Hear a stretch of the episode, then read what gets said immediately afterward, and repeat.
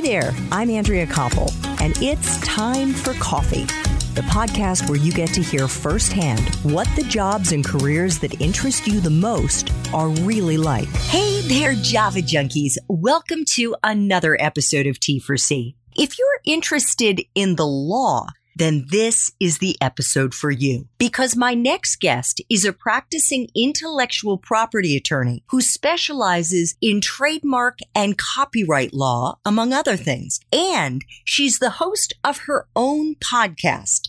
But before I introduce you to Christina Martini, I want to make sure that you've signed up for the Java Junkies Journal. That's our weekly newsletter that we blast out on Mondays, giving you a sneak peek of the episodes and the professionals we're going to be featuring that week. And it is super easy to do. Just head over to the Time for Coffee website at time, the number 4coffee.org and sign up.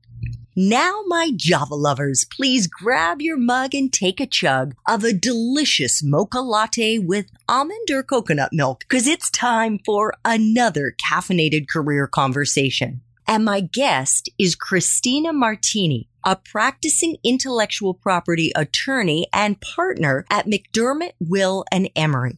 Christina focuses on domestic and international trademark and copyright law, as well as domain name, internet, social media, advertising, unfair competition, and entertainment law.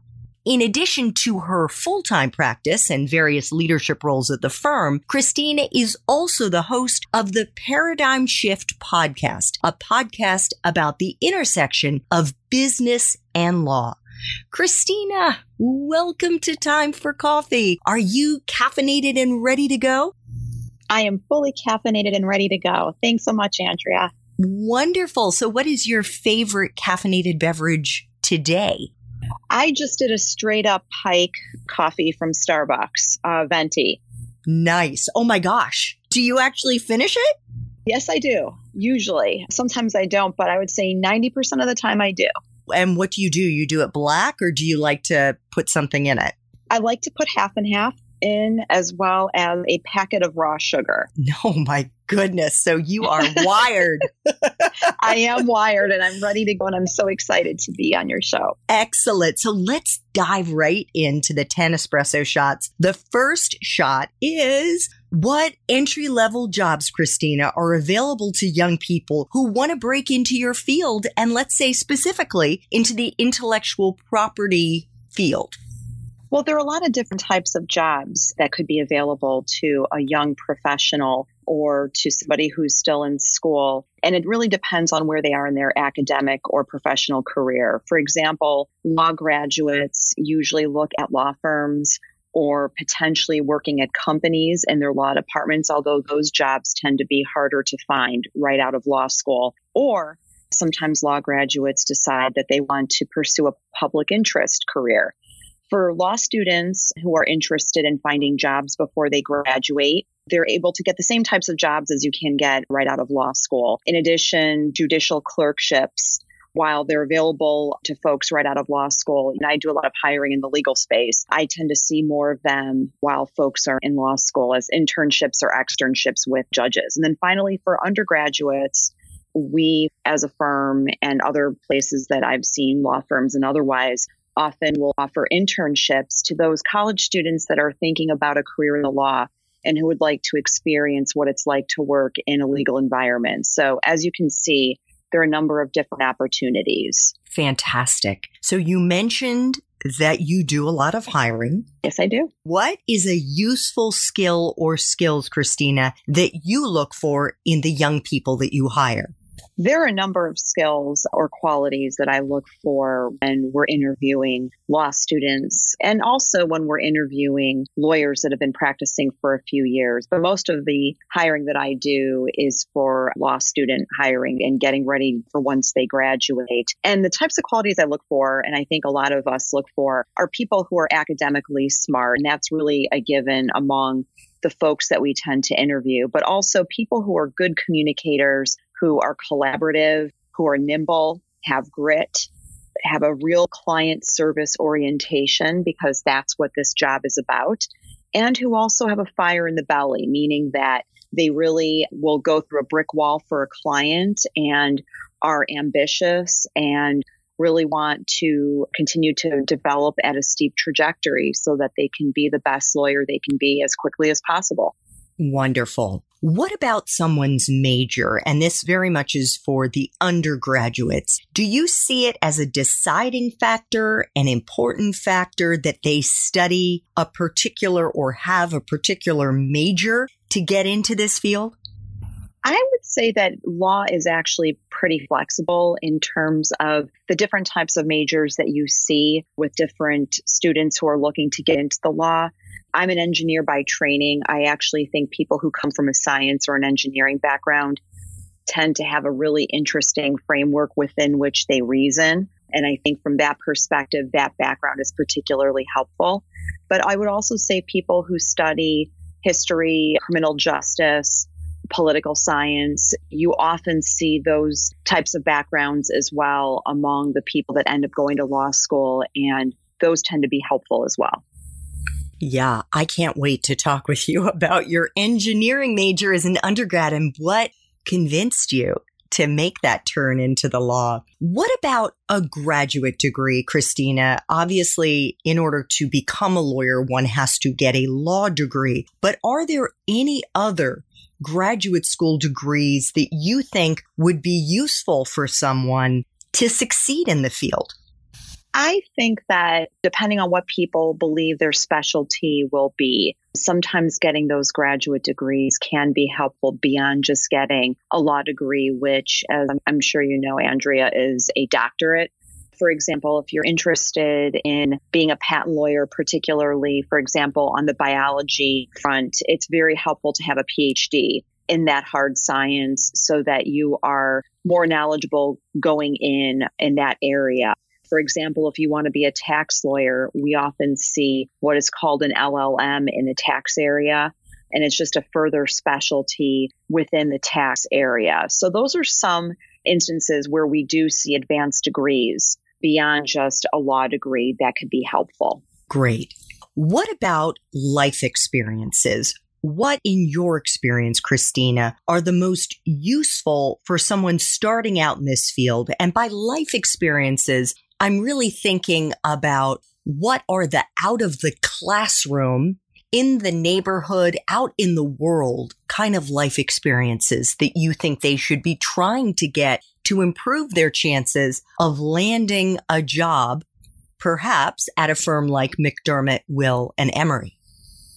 Any types of experiences where you learn how to, I guess, conduct yourself professionally. Oftentimes, these are professional or work experiences, I would say those are particularly helpful. Anything that gives you a manner or a framework within which to reason, to problem solve, but to also demonstrate and practice those EQ skills. Having empathy is particularly important in this industry because we're in client service business. And I would say that any client service businesses, you need to really put yourself in the shoes of the client with whom you're working, trying to understand what their frame of reference is and to really understand what they're asking for. So, learning a client service orientation, however you can go about doing that, is a really helpful life experience that will make you a better lawyer. As you're talking, I'm wondering if working as a waiter or a waitress or a bartender or some of these jobs that we know young people have would be a useful background that would provide them with that EQ, empathetic framework. Absolutely.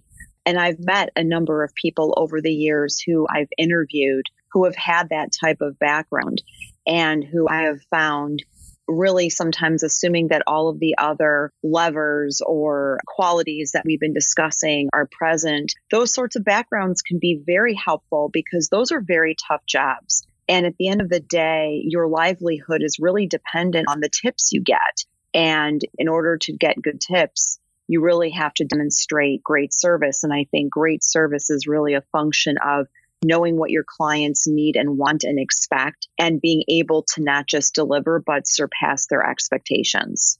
Great. Thank you so much. What for you, Christina, is the best part of being a lawyer in the intellectual property field? The best part, I'd say, is how every day is different.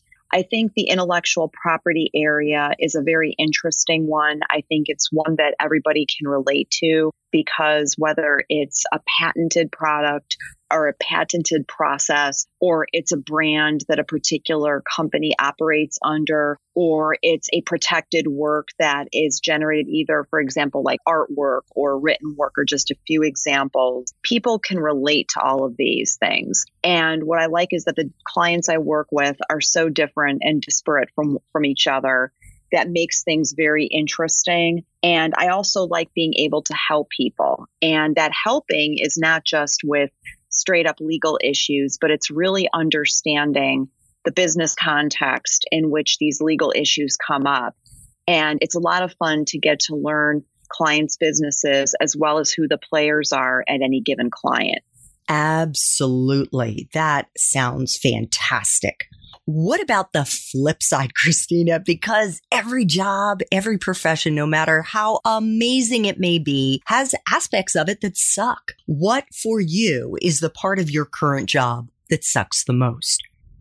I think a lot of people would agree with me, and I don't even think it's necessarily limited to the law that the evolution of technology, while it's been a wonderful benefit and a blessing in many ways, particularly when it comes to being mobile and being flexible in terms of how work gets done and where it gets done from. I've been practicing long enough. It's been about 25 years since I graduated law school that I've watched the evolution of technology and how it's impacted the practice of law. And there was a time when I first started, there was no internet.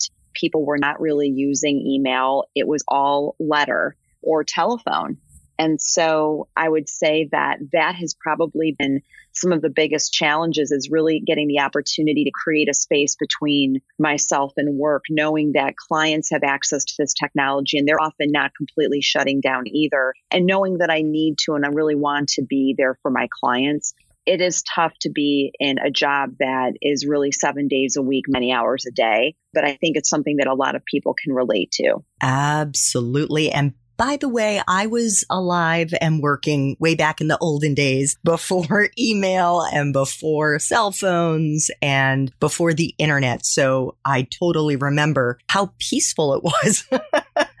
Relatively speaking, yes, it was. The fastest you could get something to somebody was by fax. And people really felt like that was pushing the limit back then. And wow, how things have changed, right? Definitely. Christina, what is the best career advice you've ever gotten? The best career advice I've ever gotten is to go to the best law school that I could get into. I was on the heels of graduating college and trying to figure out do I go to a law school that I get a full scholarship at? Or do I go to a law school that is a top 10 or a top 15 law school? And the best advice I got was from one of my brothers who said, go to the best law school you can get into because it's going to potentially open up doors for you that other schools may not be able to open up for you, even though financially you may be better off going to another school. I'm very happy I followed that advice because I don't think that my career trajectory or the opportunities I've had since law school would necessarily have looked the same. Not that they would have been any worse or they would have definitely been different. And that is by far the best advice I've gotten. Great. And I love that it is so relevant to the field that you're in, which is really terrific. Final two espresso shots, Christina. What movies, if any, or Netflix, Amazon, Hulu shows, or fiction books do you think accurately depict your profession? It's funny. I would say that to the extent that we are looking at movies that I think were pretty accurate, there's all these Scott Turow books as well as John Grisham books that people say, well, does that really depict what a lawyer's life is like? And I think that there's certain aspects of it that are really interesting and bring to life what being a lawyer is like. But I have to say, that when it comes to really what law school is like, I'd say there are two things I'd like to mention. There's a show that was on many years ago called The Paper Chase. And Andrea, you probably remember it. Of course. Um, and that was quite a scary show. It's amazing to me that I even still went to law school after seeing that show, but that is one show that I think really gives people a sense as to what law school is like, at least a traditional law school. And then the book One L by Scott Turow, which is actually autobiographical and tells about his first year at Harvard Law School. And it's a great read. I read it two weeks before law school started and was very happy that I did. We will include those in show notes. And I have to say, I'm relieved to hear that you didn't mention the show Damages. No. and if anyone hasn't watched it, it is super entertaining with Glenn Close and a number of other wonderful actors. But holy cow, that was a pretty ruthless environment. Final espresso shot. What would Java junkies be surprised to learn about your profession, Christina? That there are several states where you actually don't need to go to law school in order for you to become a lawyer. The process is a little bit different. Our listeners may have heard the story or seen the story a few days ago about Kim Kardashian West, who is actually trying to become a lawyer, not by going to law school, but by engaging in legal studies and reading. And it'll take her a few years to do that, but there are a number of states where you're able to do that. And I actually didn't even know that myself until a couple of days ago. So I found that pretty shocking or oh surprising. Oh gosh, but you still have to take the bar. Yes, you do need to take the bar, but you don't need to do a traditional law school in order to be able to sit for the bar. I didn't know that. Oh my gosh, that was a great one. Christina, thank you so much for making time for coffee today with me and the Time for Coffee community. This was fascinating. Well, thank you so much for having me. It was such a wonderful conversation, and I am always happy to answer any questions that your listeners may have. Thanks so much for listening to Time for Coffee, where the professionals in the jobs that most interest you always have time to grab coffee 24 7, no matter where you live. I have one quick favor to ask you. Remember to rate, review, and subscribe to Time for Coffee. Thanks so much.